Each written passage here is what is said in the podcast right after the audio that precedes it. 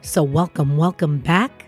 I'm Chris Spinner, and you're in the Wish House, the upside down, crazy, topsy turvy Wish House. When I started this podcast, I said it's the place you're going to come to find joy. It's the place you're going to come to find comfort. It's the place you're going to come to find all sorts of eclectic topics. I wasn't kidding. This is my return from a little bit of a hiatus. It's called Aging Parents, Not for the Faint of Heart. Okay, actually, it's not called that. But that's what has been keeping me away from consistent podcasting and bringing my message consistently. But it came to me this afternoon that I probably should simply pop on and start narrating my life in my podcasts so that people can get a feel for who I am and what I'm up against. And I bet you find yourself in pieces of what I'm experiencing, of what I'm going through. So at present, this is what's happening in my life. I look at my life like a triangle, and there's three different people on each points of the triangle. On one point, there's me. On one point, there's my mom. And on one point, there's my son, Anthony. So let me give you a little bit of a synopsis. Let's go to my mom first. My mom is elderly, she's ailing. I live two hours away, and I'm the only one left in our immediate family. Dad's been gone 23 years, my brother's been gone six years. So it's just me and my mom.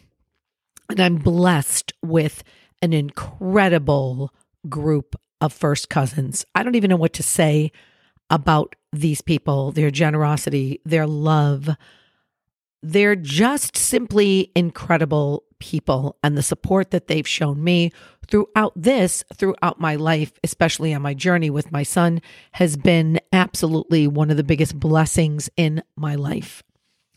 All of my cousins have lost their parents except for one set whose mom is still living.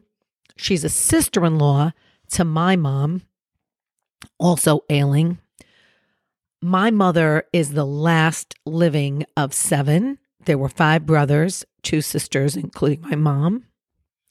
And again, the fact that my cousins are willing to step up and help and be of support to me and my mother after they collectively have done this twice, right? They've done it for their mom and their dad, already been through these kind of scenarios. It really is an, an unbelievable um, blessing in my life. I already said that, but I could say it six more times. But there's been so many appointments as of late doctor's appointments and caregiver appointments and agency appointments. And so there are days I'm driving two hours out, two hours back, or I'm staying over and taking care of biz, as they say. So that's one point of the triangle. Plus, it's coming with so much emotion. I mean, I think I might just do a podcast about that um, at another date. But those of you who have gone through this, you know, those of you who are caring for or actively involved in an aging parent's life, there's so many emotions that you're feeling. You know, there's sadness. And then in so many of our cases, there are unresolved traumas that have been there your whole life in your psyche. And they come to a real forefront in these instances. And it's simply like a clothes dryer tumbling of emotions. And all of that tumbling on your plate would be enough if that was the only thing you had to be dealing with. But in most of our instances, it's not. And in my instance, it's definitely not. So there's one point of the triangle. So let's move on to another point of the triangle, and that is my beautiful, wonderful son, Anthony, who is 27 years old and autistic.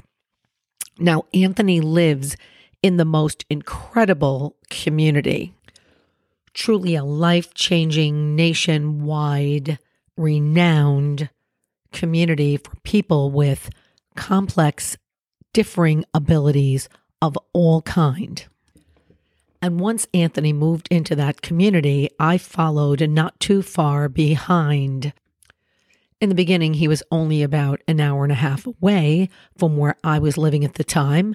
I was still teaching, so I saw him on weekends and on vacations, and there was so much time allotted for me to pop up and be a part of his life because Anthony is my life. Again, another topic for another podcast. However, I did move lock, stock, and barrel to a new community, to a new county, to live near him, which is my absolute pleasure to do. And surprisingly, it turned out to be, again, one of the best moves of my life.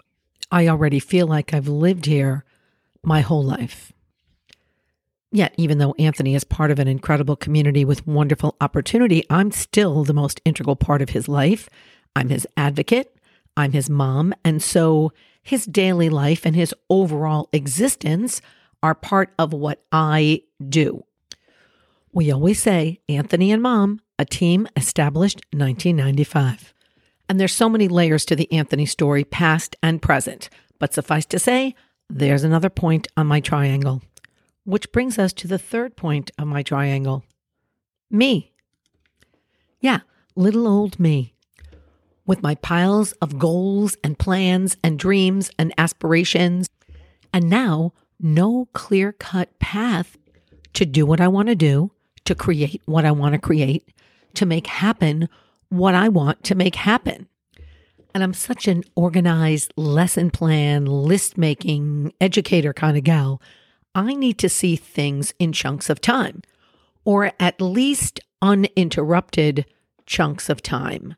So I want three days straight to work on the things that I need to work on, or I want to work on, or to develop my passion and creativity. And it's just not a thing recently. There's also the self care piece to this that I didn't know was so important until the pandemic. I think I mentioned before that while we were in quarantine, I feel like I went through some sort of personal renaissance. And a lot of it was hard to go through, but the end result for me was really very positive. And one of the things I found out in that section of quarantine time was how important self care is. I actually think first I discovered what self care is. And then I discovered the need for self care. And then I discovered the need for giving ourselves permission to rest or give ourselves permission to do what we feel we need to do to reset or to regroup. And so now that I know that's a thing, I crave it and I have to have it. And I've set up my home and I've set up my surroundings and I've set up my mindset to incorporate that as a thing. And I believe I've fallen in love with that whole concept because I didn't have it my whole life. I didn't know about that as a child. I didn't know about that as an adolescent. And once I hit adulthood, I had absolutely no idea about that. And once Anthony was born and my story unfolded in quite a different way than I thought it was going to unfold, and I found myself a single mom of an autistic child who was four years old, three, four years old at the time, there was no time for self care, absolutely no time for myself in that whole journey. And so I think I went all the way until the pandemic and then kind of crashed into it. But regardless, now I need it.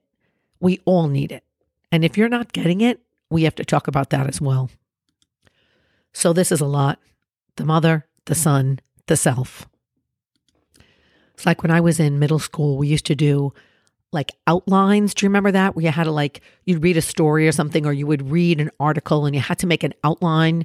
You know, you put the little subject and then underneath that came numbers or something. And underneath that came like little letters and everything had like a little subset of ideas. Like that's how all the points of my triangle are as well. It's not just simply, okay, mom is aging, Anthony's autistic, I'm looking to create and have some self care. It's that in each of those triangle points, there's that outline. There's those number things, and then there's those like little letter things, and everything as a subset. There's so many different things going on in those points, in those columns, in the mom column, in the Anthony column, and in the me column, that I'm stretched and then I'm overwhelmed and I can't seem to get myself on a even, solid, stable playing field. But as you're getting to know me, you're going to know what my next thought process always is. So it's what am I being taught from this experience? What can I learn from this experience? And it's a little hard to learn stuff when you're on the treadmill and there's really not a stopping of this treadmill. Like you hop off for a second, but then somehow you have to hop right back on.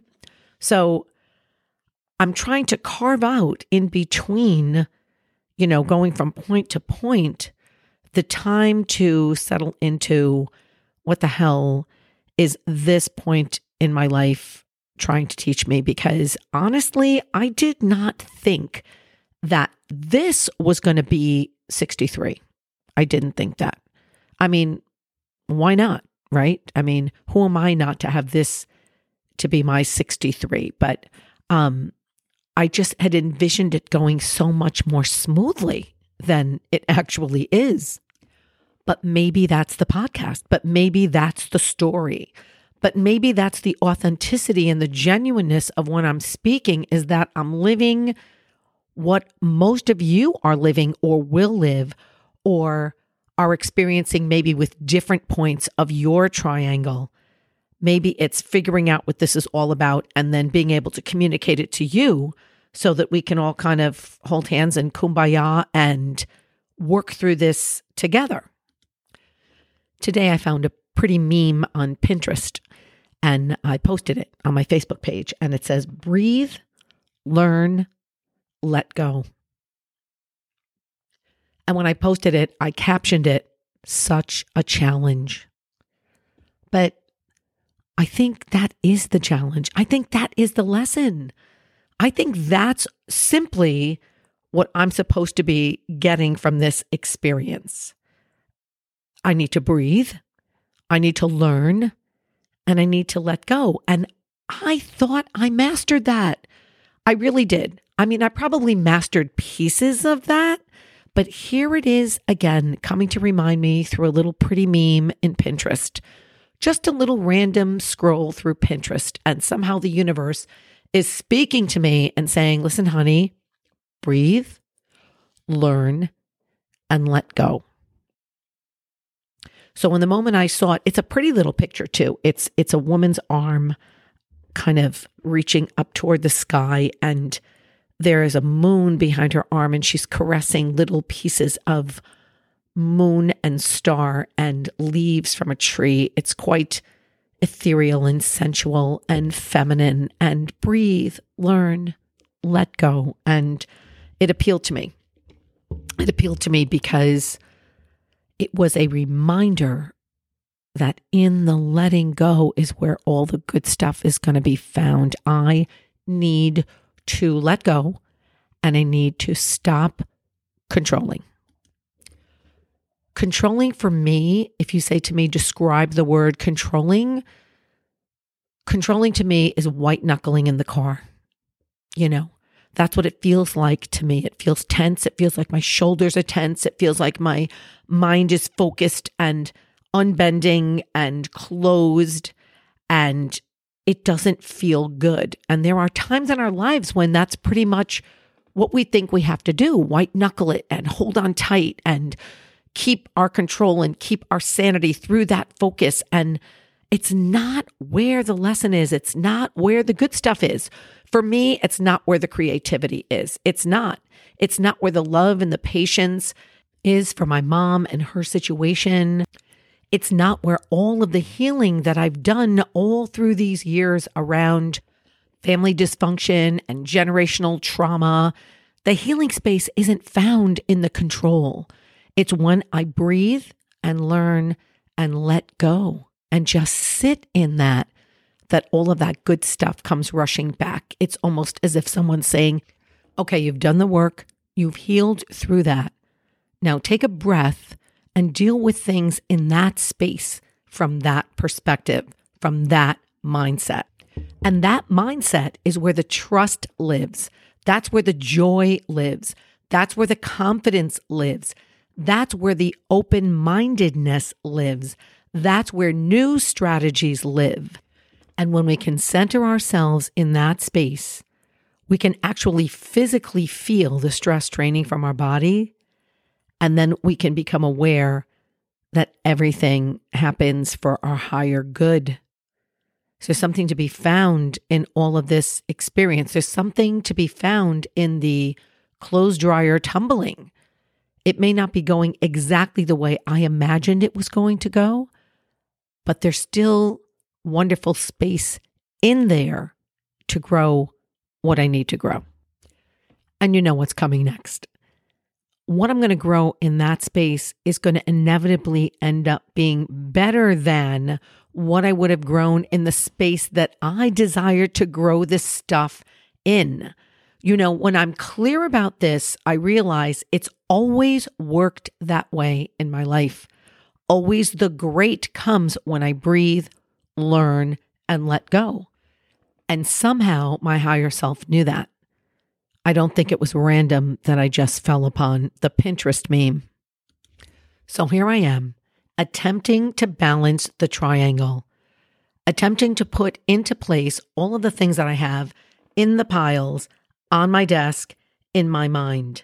So here I am, being an active part of my son's life, assisting in creating his best life ever, being and doing and creating the life I want to live, and being a part of and attempting to assist my mother in these uncharted waters of this phase of her life. These are three pretty heavy points of a triangle, but I'm breathing. I'm really open to learning, and I'm definitely letting go.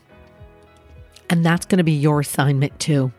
I love to give little assignments in my podcasts definitely left over from the teaching days. But we got this. Breathe, learn, and let go. Oh, yeah, and drink coffee. There's always coffee. See you next time.